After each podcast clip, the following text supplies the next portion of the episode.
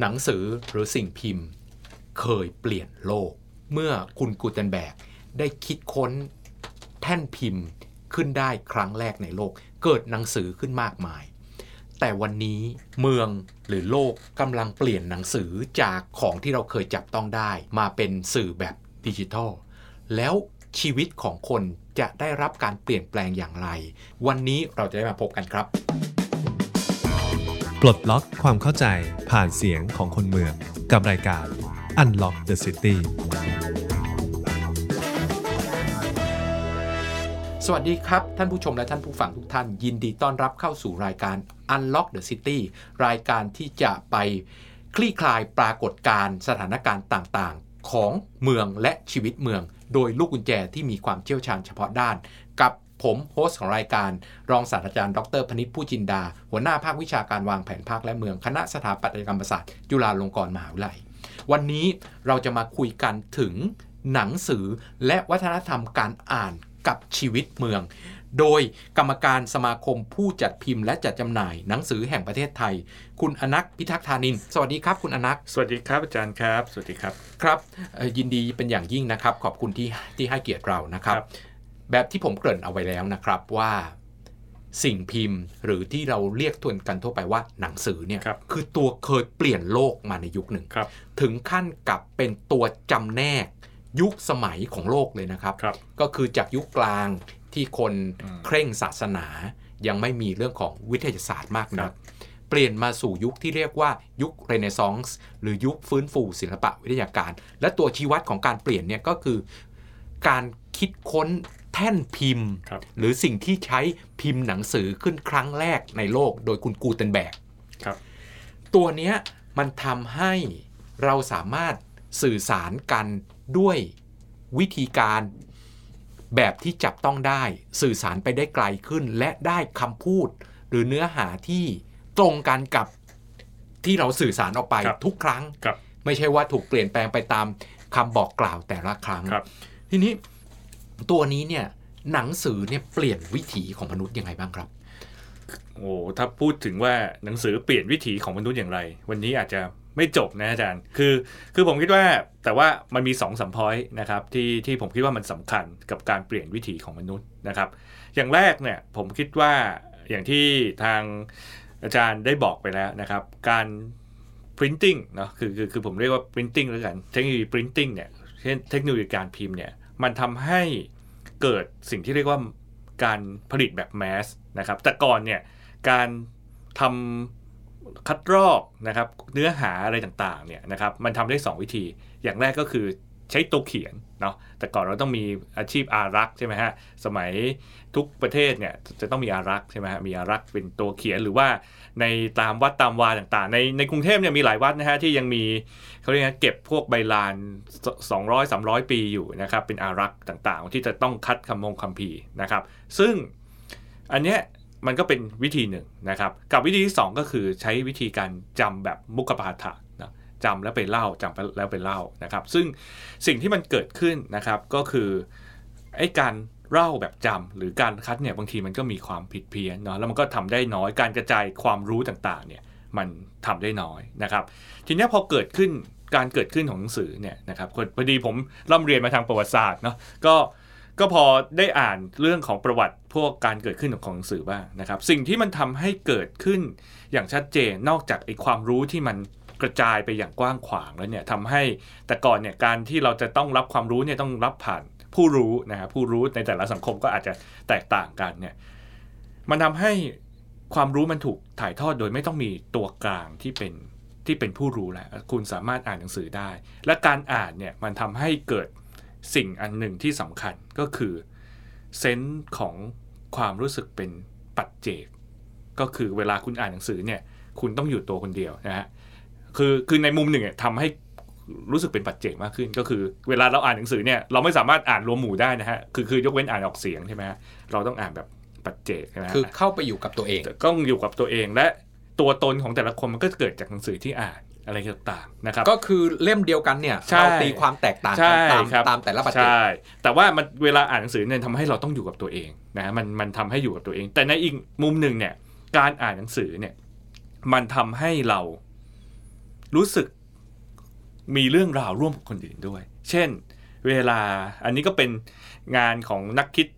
ทางสังคมศาสตร์นะฮะอาจารย์เบนเอเดอร์สันเนี่ยที่เขียนหนังสือโด่งดังมาก Imagine Community ก็คือ การที่รัฐชาติเกิดขึ้นได้ทั่วโลกทุกวันนี้ตั้งแต่ศตวรรษที่ 18 เนี่ยเกิดมาจากการที่มันเกิดการพัฒนาของการ printing เนาะการไอเรื่องของหนังสือพิมพ์เนาะทำให้สมมุติว่าผมอ่านหนังสือพิมพ์ที่กรุงเทพใช่ไหม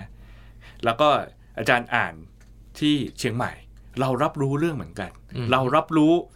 อ่าเขาเรียกอะไรมี imagine มีจินตนาการถึงสิ่งสิ่งเดียวกันถึง perception เดียวกันถึงโรคโรคเดียวกันนะครับคือได้ข้อมูลข่าวสารชุดเดียวกัน ใช่ได้ข้อมูลข่าวสารชุดเดียวกัน ไม่พอแต่มันทำให้เรารู้สึกว่าเฮ้ยเราเฮ้ยผมกับอาจารย์มีอะไร relate กัน คนกรุงเทพกับคนพื้นที่อ่าอื่นโอเคๆมีอะไร หรือว่าจากพื้นที่อื่นกับพื้นที่อื่นมีอะไร relate กัน ซึ่งอันเนี้ย ผมคิดว่ามันเปลี่ยนวิถีชีวิตของคนไปมาก และแน่นอน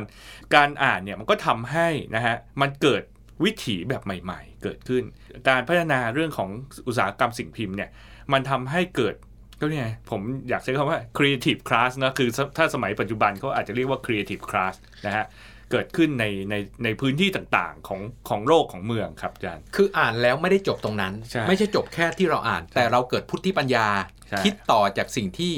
เราอ่านจะเห็นด้วยไม่เห็นด้วยใช่จะเอาไปพัฒนาต่อยอดกับสิ่งที่เป็นตัวตนของเราหรือสิ่งที่รอบล้อมรอบตัวเราอยู่ เราก็สามารถงอกเงยความรู้ต่อไปได้อีกใช่ หรือคนที่จะต้องมาผลิต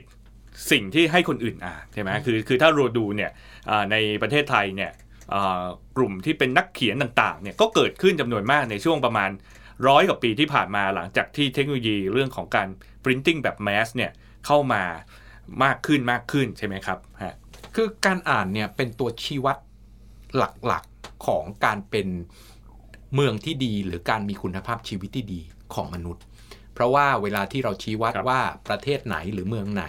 มีเรื่องของสภาพสังคมที่ดีเนี่ยเขาใช้สิ่งที่ว่า lit- literacy rate ก็คืออัตราการรู้หนังสือใช่ครับหรือแม้กระทั่งว่าเอ่อการจัดอันดับเมืองน่าอยู่อย่างเช่นเอ่อ ตัวของโมโนโคเนี่ยฮะก็ใช้ตัวชี้วัดก็คือจำนวนร้านหนังสืออิสระใช่ในคเมืรับองใช่แต่ทีนี้สิ่งที่ผมสนใจก็คือว่าผมผ่านมาหลายประเทศนะฮะอาจารย์ ผมเห็นคนอ่านหนังสือในประเทศอื่นๆเนี่ยผมเห็นทั่วไปเลยนะฮะ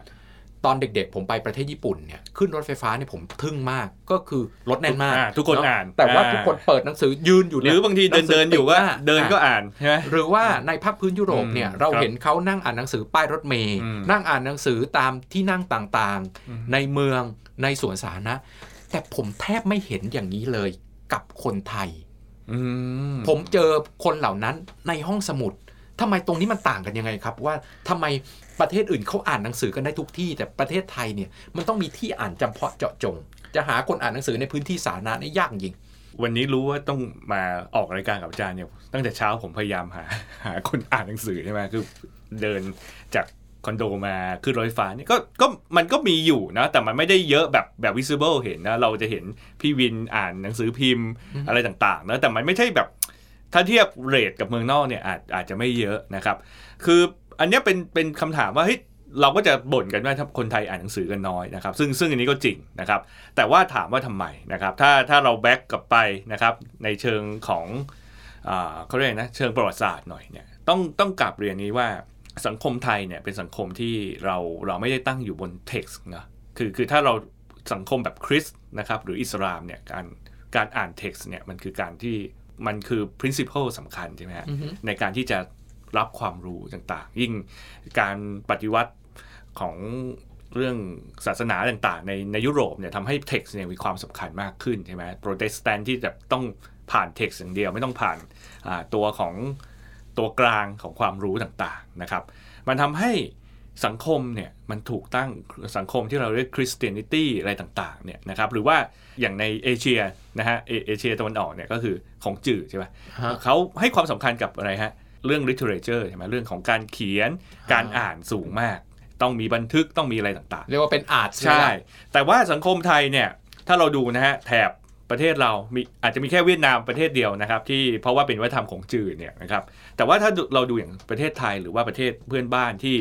ที่อ่าอาจจะมีเรื่องของว่าสังคมวัฒนธรรมคล้าย ๆ กันเนี่ยเราจะให้ความสำคัญกับสิ่งที่เรียกว่ามุขปาฐะนะเวลาเราไป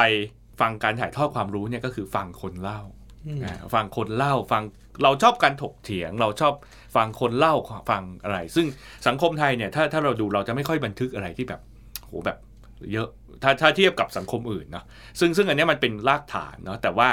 ผมคิดว่าสิ่งที่มันสำคัญเนี่ยก็คือไอ้รากฐานพวกเนี้ยมันมันก็ทำให้อุตสาหกรรมสิ่งพิมพ์ในในประเทศไทยเนี่ยหรือว่าในสยามเนี่ยมาช้ากว่าที่อื่น นะฮะคือถ้าเราดูเนี่ยอ่าอย่างในต่างประเทศในเอเชียตะวันออกเนี่ยเรื่องของ printing เนี่ยโอ้โหมีมาอืมอืมมีมาแบบ ถ้าถ้าเราดูเนี่ยโอ้โหมันไม่ใช่แค่การแบบเอาเครื่องพิมพ์มาตั้งเนาะแต่มันอุตสาหกรรมมันมันเกิดขึ้นเป็นเกือบ 200 ปีแล้วนะฮะเกิดขึ้นไม่พอเนี่ยถ้าอย่างในสังคมญี่ปุ่นเนี่ยการถ่ายทอดความรู้เนี่ยมันไม่ใช่ว่าเฮ้ยเอาคนมาเล่าว่าเฮ้ยฉันไปต่างประเทศแล้ว ฉันเห็นอะไร มาเล่ามาเล่ามามาพูดให้คนฟังใช่ไหมฮะแต่ มันมีการแปลงานเยอะมาก หลาย ๆ ท่านคงไม่ทราบนะว่าอย่างในญี่ปุ่นเนี่ยในช่วงร้อยปีที่ผ่านมาเนี่ยงานปรัชญาที่อยู่ในโลกตะวันตกจำนวนแบบผมว่าเกือบทั้งหมดเนี่ยถูกแปลมาเป็นภาษาญี่ปุ่น เพื่อให้คนเนี่ยได้ได้อ่านกัน ซึ่งผมคิดว่าอันเนี้ยคือพื้นฐานเนาะแต่มันไม่ได้แปลว่าไอ้พื้นฐานเนี่ยมันเปลี่ยนไม่ได้ใช่ไหมฮะทำให้ไลฟ์สไตล์ของเราเนี่ยมันมันไม่ได้อิงอยู่กับเรื่องของการอ่านมากนักนะครับแต่ว่าถ้าเราดูเนี่ยคนที่ เป็นคนที่อ่านหนังสือในช่วงผมเรียกว่าสักช่วงประมาณ 50-60 ปีเนี่ยก็คือคนที่เริ่มมีเรื่องของการศึกษามากขึ้นต่างๆ มากขึ้นเริ่มเริ่มแบบเฮ้ย การอ่านมันแสดงความความรู้ต่างๆนะมันแสดงความความที่เราจะเข้าเข้าถึงความรู้ไลฟ์สไตล์มันเริ่มเปลี่ยนนะครับในช่วงประมาณเกือบเกือบร้อยปีที่ผ่านมานะครับแต่มันยังไม่พอถ้าถ้าเทียบกับสังคมอื่นที่ซึ่งมันมีพื้นฐานของมันอยู่แล้วอะไรอย่างเงี้ยนะครับอาจารย์ อันเนี้ยผมผมเห็นจุดหนึ่งคในรับฐานะคนที่สอนหนังสือนะครับผมก็จะเห็นภาพว่าถ้าเป็น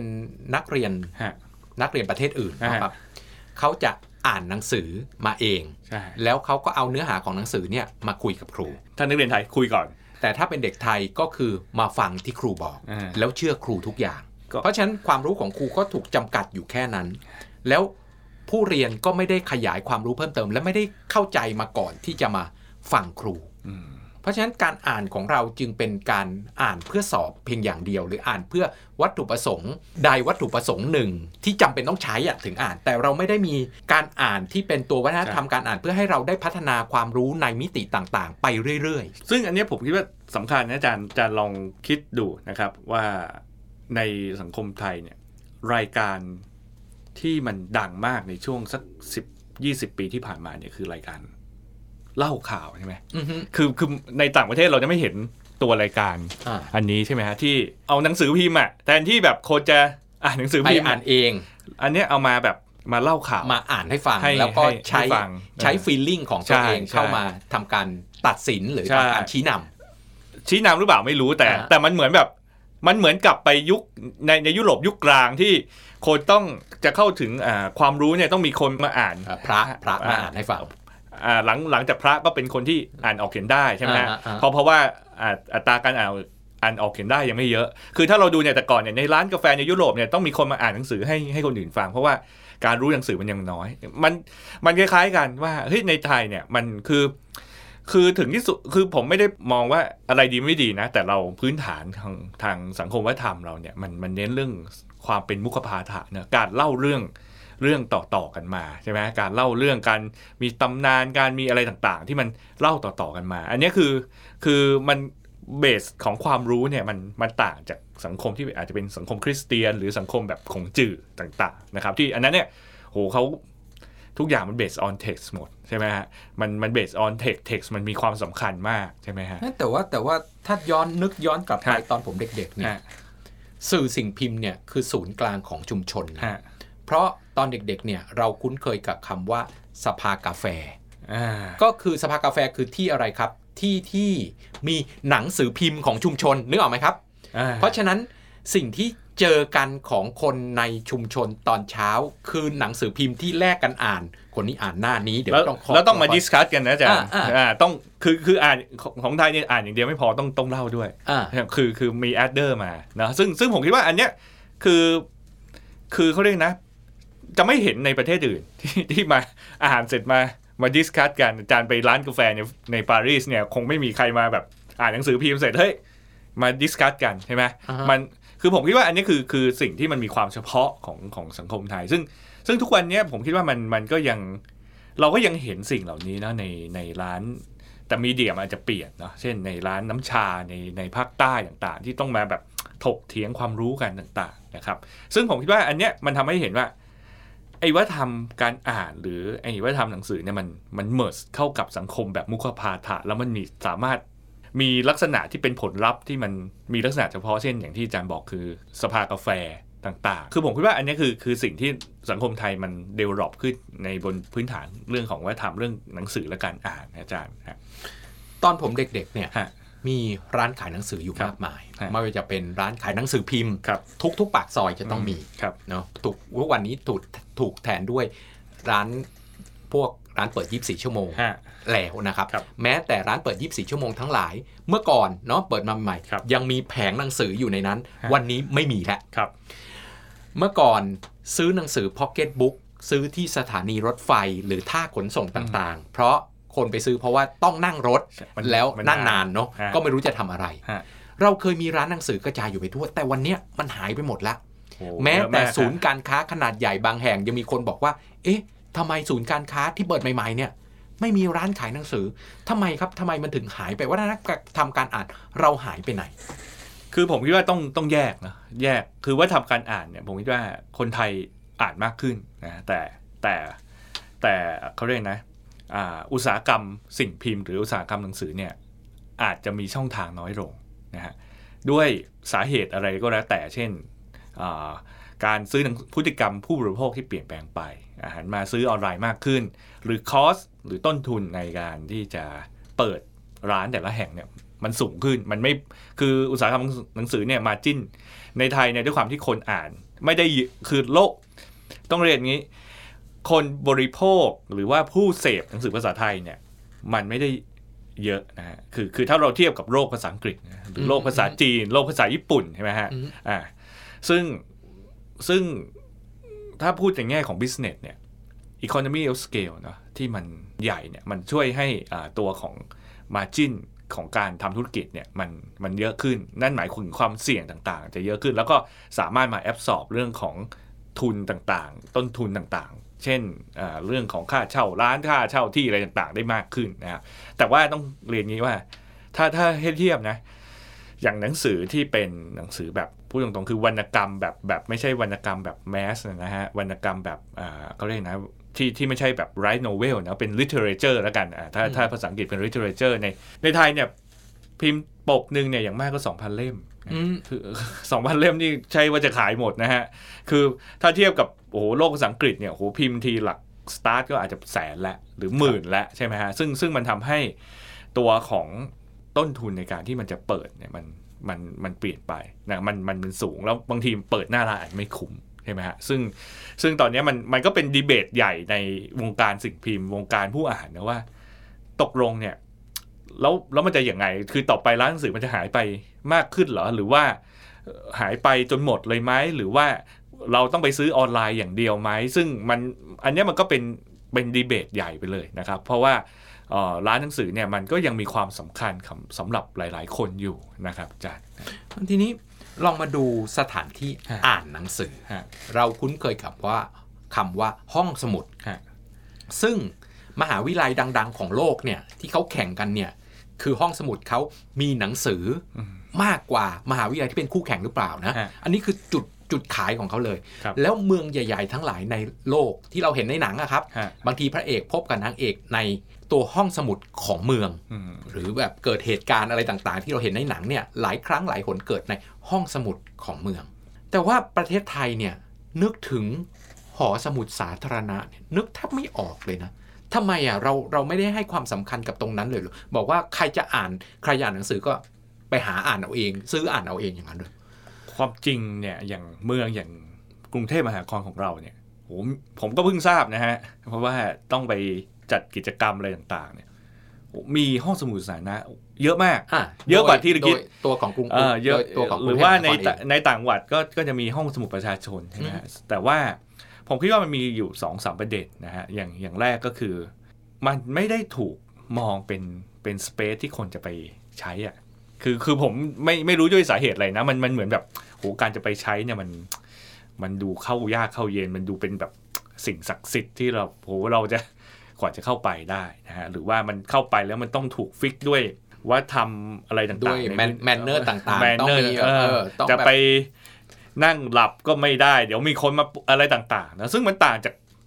ห้องสมุดเมืองในต่างประเทศในหลาย ๆ เมือง ซึ่งโอเคคือคือมันก็จะมี manner ของมันเนอะแต่มันก็คนจะรู้สึกว่าเฮ้ยฉันฉัน engage กับมันมากใช่ไหมครับ แล้วก็อีกอย่างหนึ่งเนี่ยผมคิดว่าสิ่งที่เราเห็นได้ชัดเจนก็คือห้องสมุดใน โดยเฉพาะในประเทศไทยหนังสือมันยังไม่ไม่หลากหลายพอที่คนจะรู้สึก enjoy กับมัน ในหอสมุดของเมืองหลาย ๆ เมืองเนี่ยหรือหอสมุดที่เราเรียกหอสมุดประชาชนเนี่ยนะฮะหนังสือส่วนใหญ่เป็นหนังสือเรียนอือฮึมันไม่มีคือมันไม่มีความหลากหลายพอที่คนจะรู้สึกว่าเฮ้ยจะต้องไป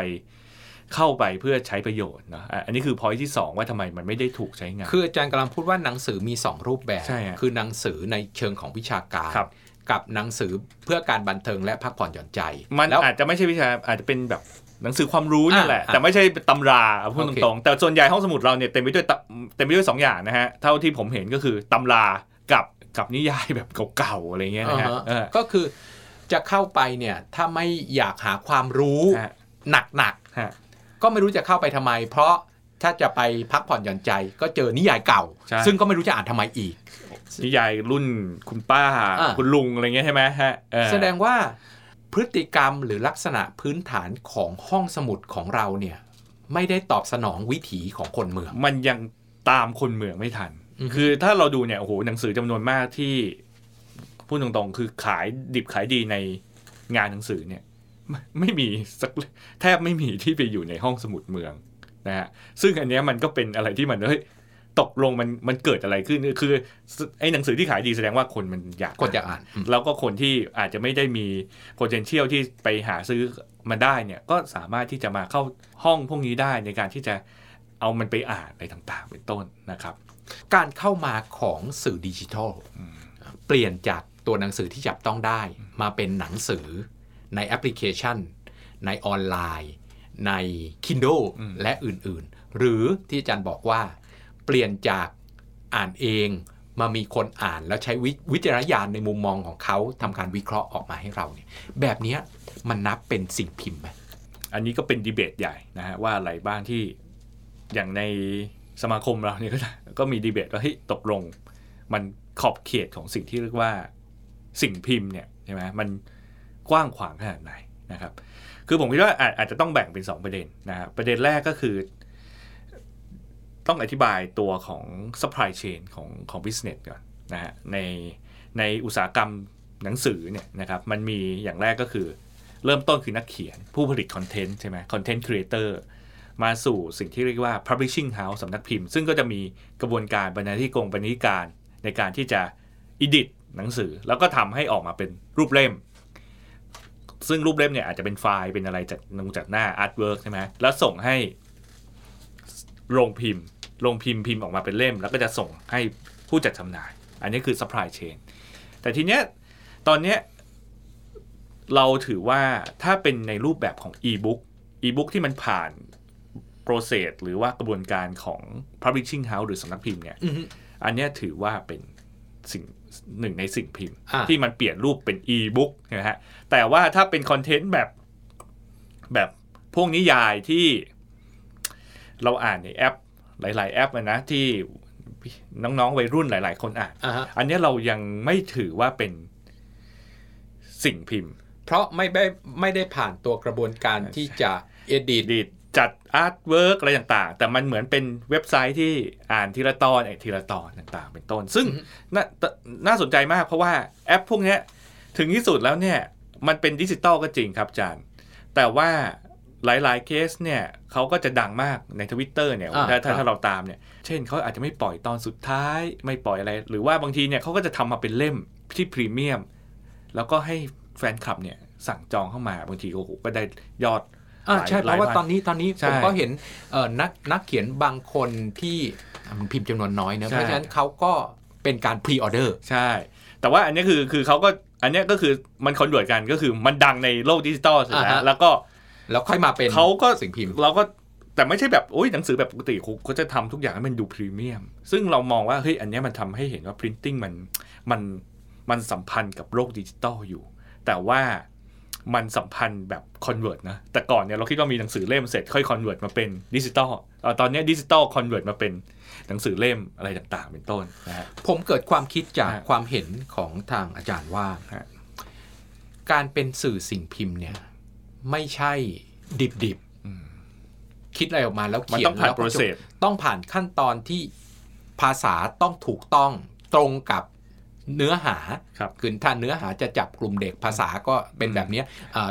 เนื้อหา 18 บวกหน่อย ภาษาก็อาจจะเอ่อครับหยับหยับหยับคายก็ขึ้นคือนิดนึต้องผ่านแต่ว่าโปรเซสทางบรรณาธิการอ่าใช่ไหมฮะแสดงว่ามันก็ต้องมีการแบบพิสูจน์อะไรบางอย่าง หรือตรวจสอบอะไรบางอย่าง ก่อนจะออกมาเป็นสื่อสิ่งพิมพ์ เพราะฉะนั้นมันจะได้มาตรฐานอืมถูกต้องซึ่ง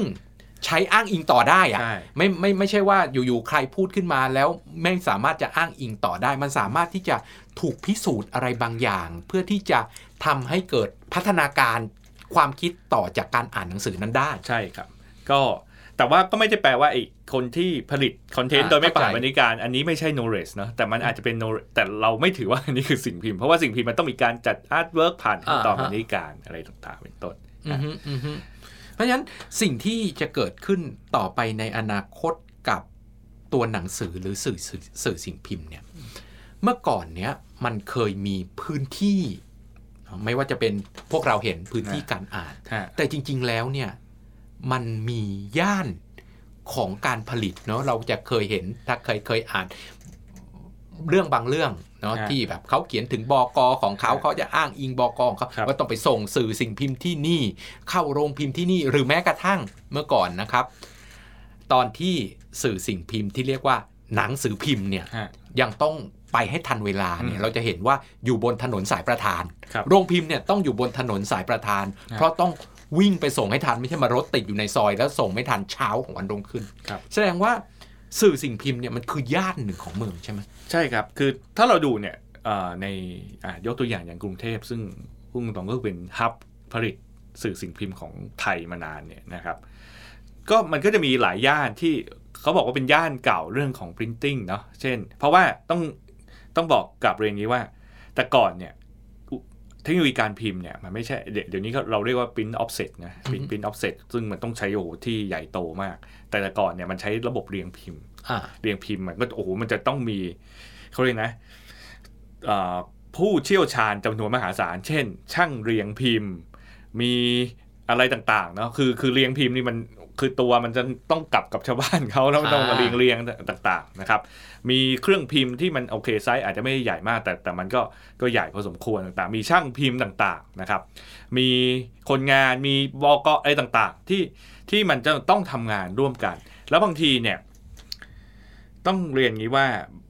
ย่านสิ่งพิมพ์เนี่ยอย่างเช่นในอย่างถ้าในกรุงเทพเนี่ยย่านเก่าก็คืออย่างเช่น ถนนเฟื่องนครเนี่ยซึ่งความจริงมันไม่ได้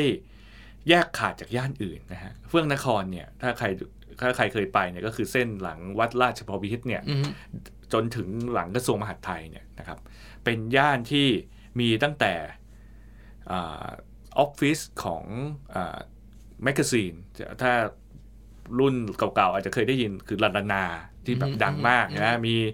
อาออฟฟิศของคุณ'รงค์ วงษ์สวรรค์ต่างๆ คือพวกเนี้ยเขาเขาก็มีหน้าที่เป็นบกนะบกเสร็จ ทำ art วง artwork แต่พอจะต้องมาพิมพ์เนี่ยเขาก็จะใช้โรงพิมพ์แถวนั้น เพราะฉะนั้นเนี่ยแถวนั้นก็ยังมีโรงพิมพ์เก่าๆอยู่ แต่อาจจะเป็นขนาดเล็กๆนะครับ แล้วก็มีสายส่งต่างๆ ที่อยู่แถวนั้นใช่ไหมบูรพาสาส์น เคล็ดไทยต่างๆ ที่ที่อยู่ละแวกนั้นนะครับ ก็มันก็จะเหมือนเป็น supply chain ที่มันอยู่ละแวกนั้น การที่จะขนของมันก็ไม่ไม่ไกลใช่ไหมฮะเสร็จเสร็จก็ส่งไปตรงนู้น แล้วถามว่าร้านหนังสือส่วนใหญ่อยู่ตรงไหน ถ้าในยุคแรกเลยเนี่ยนะครับ ก็ ต้องอาจะมีประพันธ์สาส์นประพันธ์สาส์นนี่โอ้โหแบบเหมือนเขาถ้าเทียบก็คือเหมือนเป็นคนที่กลุ่มนะฮะถ้าถ้าใครอ่านเรื่องราวเก่าๆเนี่ยโอ้โหแบบกลุ่มนักเขียนไว้เยอะเหมือนเหมือนมีศิลปินในในเครือเยอะนะฮะอืมก็อันนั้นเขาเขาเขาก็จะมีหน้าที่ผลิต แต่เขาอาจจะไม่มีโรงพิมพ์ คือไม่แน่ใจว่ามีหรือเปล่านะ แต่แต่เขาก็ต้องใช้ supply chain ที่มันอยู่ตรงนั้นนะครับ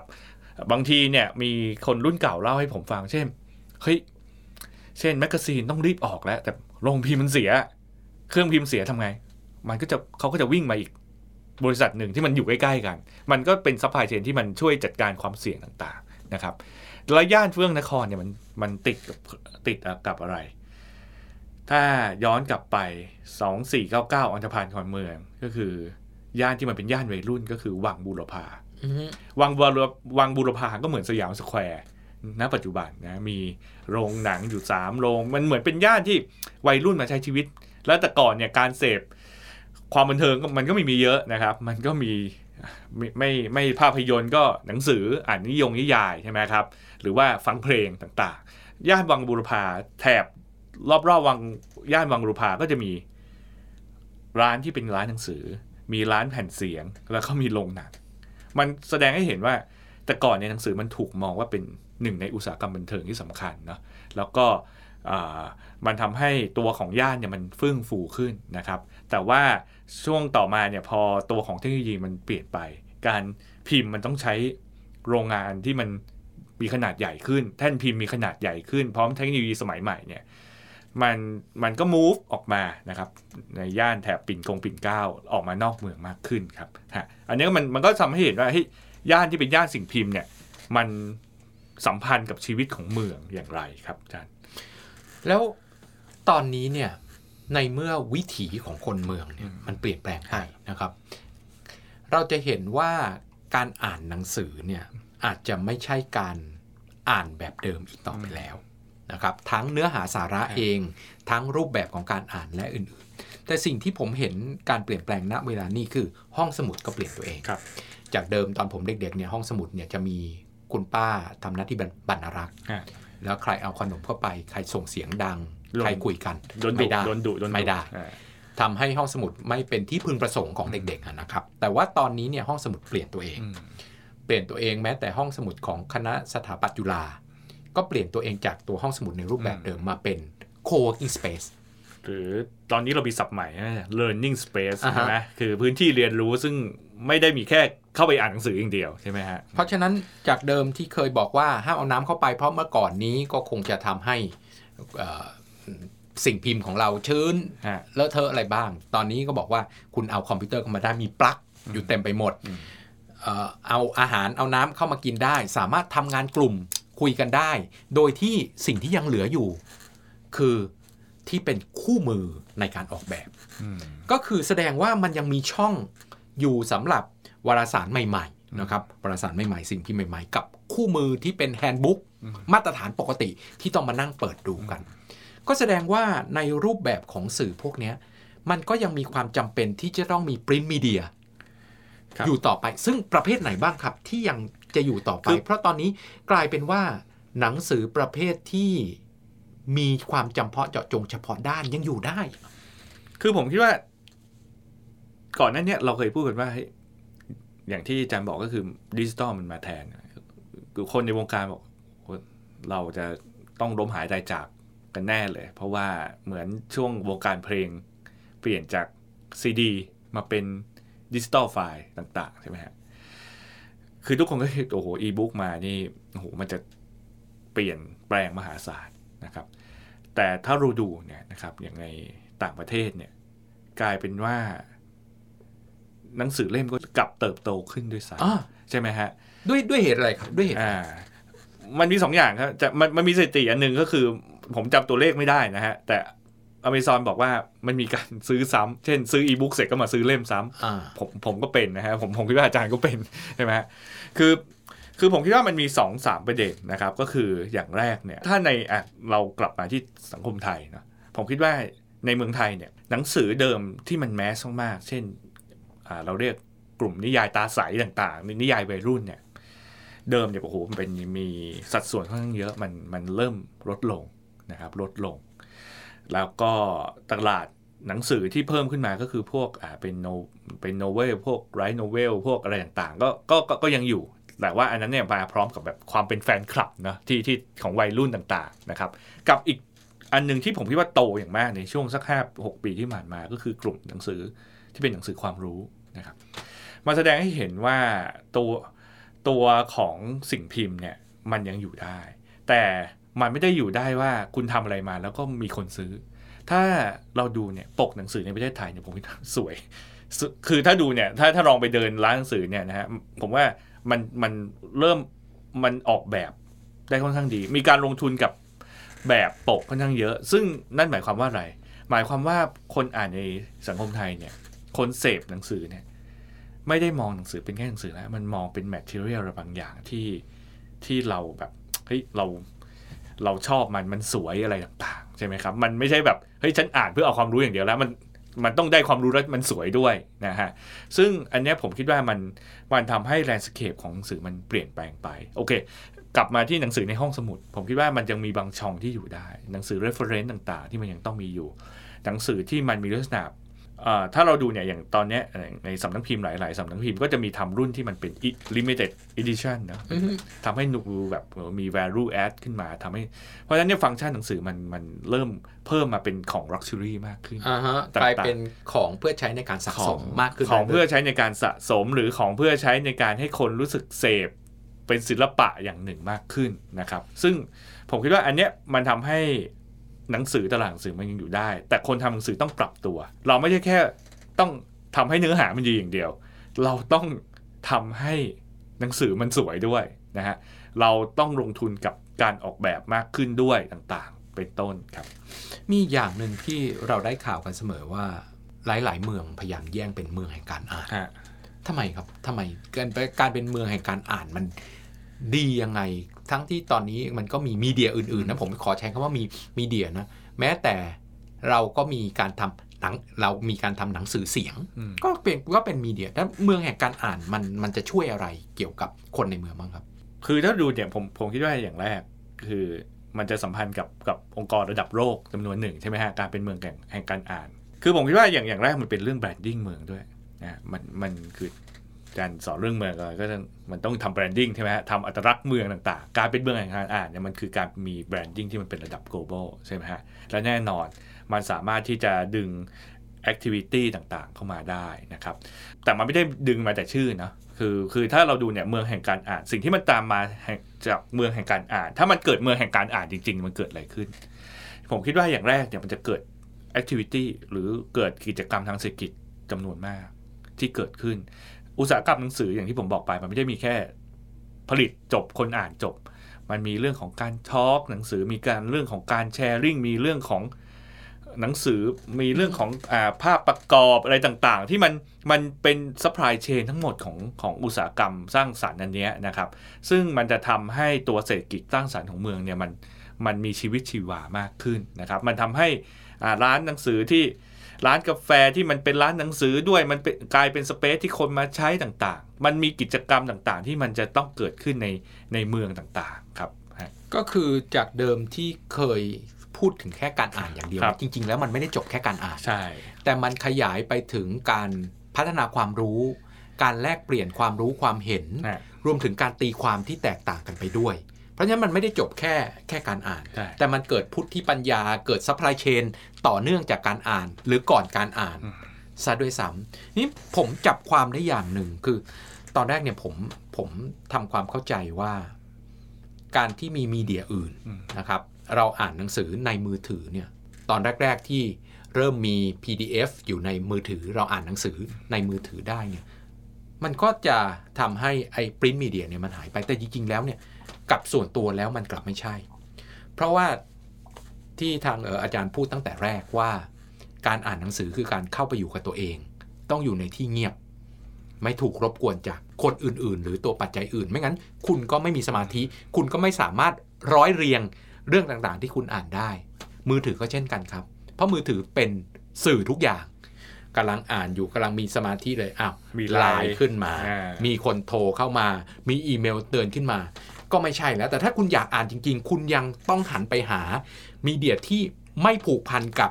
ปัจจัยอื่นอยู่ดีถูกไหมครับ ความจริงอย่าง Kindle ก็เป็นเนาะแต่ว่าถึงที่สุดเนี่ยผมผมก็อ่าน Kindle นะแต่ถึงที่สุดเนี่ยพอมันต้องอ่านอะไรหนาๆมากๆเนี่ยเราเราก็ไปซื้อต้องไปซื้อมันมันก็ไม่ไหวเหมือนกัน แต่ผมคิดว่าอันเนี้ยอันเนี้ยก็เป็นสมมติฐานนะว่า คนเจเนอเรชันที่แบบอายุแบบ 30 ขึ้นไปเนี่ยอาจจะไม่ชินกับสื่อที่เป็นดิจิตอลป่ะ แต่ว่าถ้าเป็นเด็กรุ่นใหม่เนี่ยสาลงมาเนี่ยเขาอาจจะไม่มีปัญหาก็ได้นะฮะเพราะว่าเราก็เห็นนักศึกษานิสิตนักศึกษาจำนวนมากก็สามารถอ่าน text โดย PDF ได้ใช่ไหมฮะอ่าฮะซึ่งผมคิดว่าอันเนี้ยมันมันต้องดูแต่ว่า แต่ว่ากลุ่มที่เป็นนิสิตนักศึกษาพวกนี้ก็ยังเป็นกำลังซื้อสำคัญของอุ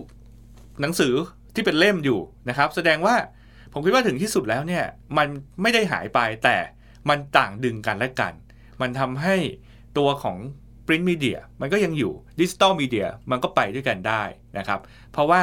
มันก็คือโลกแห่งความรู้คนที่เข้ามาอ่านมันคือคนที่ต้องการความรู้ต้องการอะไรที่มันสร้างสารรค์ต่างๆครับคำถามสุดท้ายครัครับบหนังสือจะเปลี่ยนแปลงตัวเองอย่างไรต่อไปในอนาคต หรืออนาคตของสิ่งพิมพ์ สื่อสิ่งพิมพ์เนี่ยหรือที่เราเรียกหนังที่เราเรียกว่าหนังสือเนี่ยมันจะเป็นยังไงต่อไปครับ คือถ้าเราดูถ้าเป็นเทรนเนี่ยคืออาจจะมีได้ 2 แบบนะอย่างอย่างสองสามแบบอย่างแบบแรกเนี่ยก็คือแบบเดิมยังอยู่ แต่ว่ามันต้องเป็นหนังสือที่แบบ mass แบบเดิมก็อยู่ แต่ว่ามันไม่ใช่พิมพ์มาแล้วขายแล้วจบ มันต้องมีการทำ marketing marketing คือคืออาจจะไม่ใช่เป็น mass marketing นะมันอ่าสิ่งที่มันเกิดขึ้นก็คือผมคิดว่าหนังสือเล่มยังอยู่ แต่มันจะมีความเป็น niche niche market มากขึ้น จะมีกลุ่มผู้อ่านเฉพาะมากขึ้น เช่นเราทำหนังสือหนึ่งเล่มเราต้องรู้เลยว่าคนอ่านเราเนี่ยเป็นใครมีจำนวนสักเท่าไหร่ อย่างแรก ผมคิดว่าต่อไปตลาดจะแฟกเมนต์มากขึ้น เพราะว่ามนุษย์ในโลกปัจจุบันแฟกเมนต์มากขึ้นแฟกเมนต์ในแง่ที่ว่ามีความสนใจที่หลากหลายมากขึ้น เป็นกลุ่มเป็นสับกรุ๊ปมากขึ้นใช่ไหมฮะอย่างในเมืองเนี่ยเราก็เห็นได้ชัดเจนว่ามีสับ culture จำนวนมาก มันมันก็จะมีความสับกรุ๊ปมากขึ้นนะครับกับอันที่สองเนี่ยผมคิดว่า ตลาดที่เป็น on demand เนี่ยจะมา เช่นอะโอเคฉันเธอสั่งหนังสือมาฉันค่อยสั่ง on demand ซึ่งตอนเนี้ยในเว็บอย่าง Amazon ก็เป็นละเช่นในหลาย ๆ เล่มหนังสือที่มัน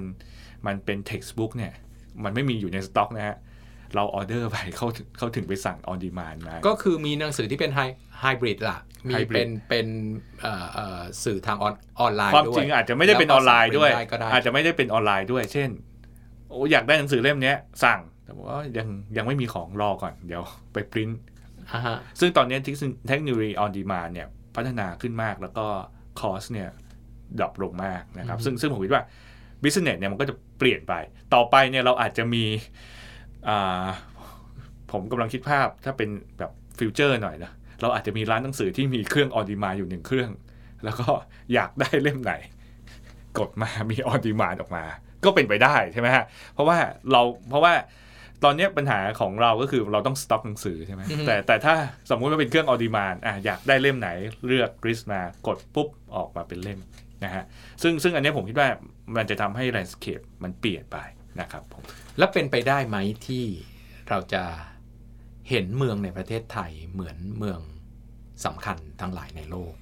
ที่มีคนนั่งอ่านหนังสือ จะด้วยมีเดียใดก็ตามนะครับ ไปทั่วทุกที่ ผมคิดว่าเป็นไปได้ คือใครบอกว่าคนรุ่นใหม่อ่านหนังสือน้อยนี่ผมเถียงนะฮะผมไปร้านหนังสือใหญ่ ๆ หลายที่เนี่ย โอ้โหแบบคนต่อคิวจ่ายเงินกันโอ้เดี๋ยวขอแทรกนิดนึงเออว่า ตั้งแต่ผมเป็นเด็กมาเนี่ย ผมเห็นการเปลี่ยนแปลงของร้านหนังสือที่ยังมีอยู่นะ คือเมื่อก่อนตอนผมเด็กๆเนี่ยร้านหนังสือขายหนังสืออย่างเดียวฮะแต่วันเนี้ยร้านหนังสือใหญ่ ๆ เนี่ยมีที่ให้ผมนั่งอ่านหนังสือแล้ว ผมได้ทดลองอ่านก่อนที่ผมจะซื้ออะเมื่อก่อนนะ ตอนผมเด็กๆผมต้องซื้อเลย เพราะมันมีทางเพราะทสดลองเปซอ่ามันเปลี่ยนไงฮะสเปซเนี่ยเดี๋ยวนี้ร้านหนังสือต้องมีกึ่งกึ่งคาเฟ่ใช่ไหมอืมก็คือมันคือเป็นพื้นที่เชิงวัฒนธรรมอะมันไม่ใช่เป็นพื้นที่การค้า แต่มันเป็น cultural space ด้วยนะฮะซึ่งซึ่งอันเนี้ยสำคัญนะฮะอย่างที่อ่าตัวโมเดลบอกว่าทำไมการมีร้านหนังสือเนี่ยอิสระในเมืองมันแสดงความเป็นเมืองน่าอยู่ใช่ไหมเพราะว่าอย่างแรกคือมันไม่ใช่มาเพื่อขาย แต่มันคือเป็น cultural space ที่คนเนี่ยเข้าไป อยู่กับตัวเองใช่ไหมคือคือเราเราก็จะเห็นบางคนอยากอยู่กับตัวเองก็เข้าร้านหนังสือใช่ไหมไม่ไม่มีใครรู้จักฉันได้อ่านฉันมีพื้นที่อ่านต่างๆเป็นต้น ซึ่งผมคิดว่าอันเนี้ย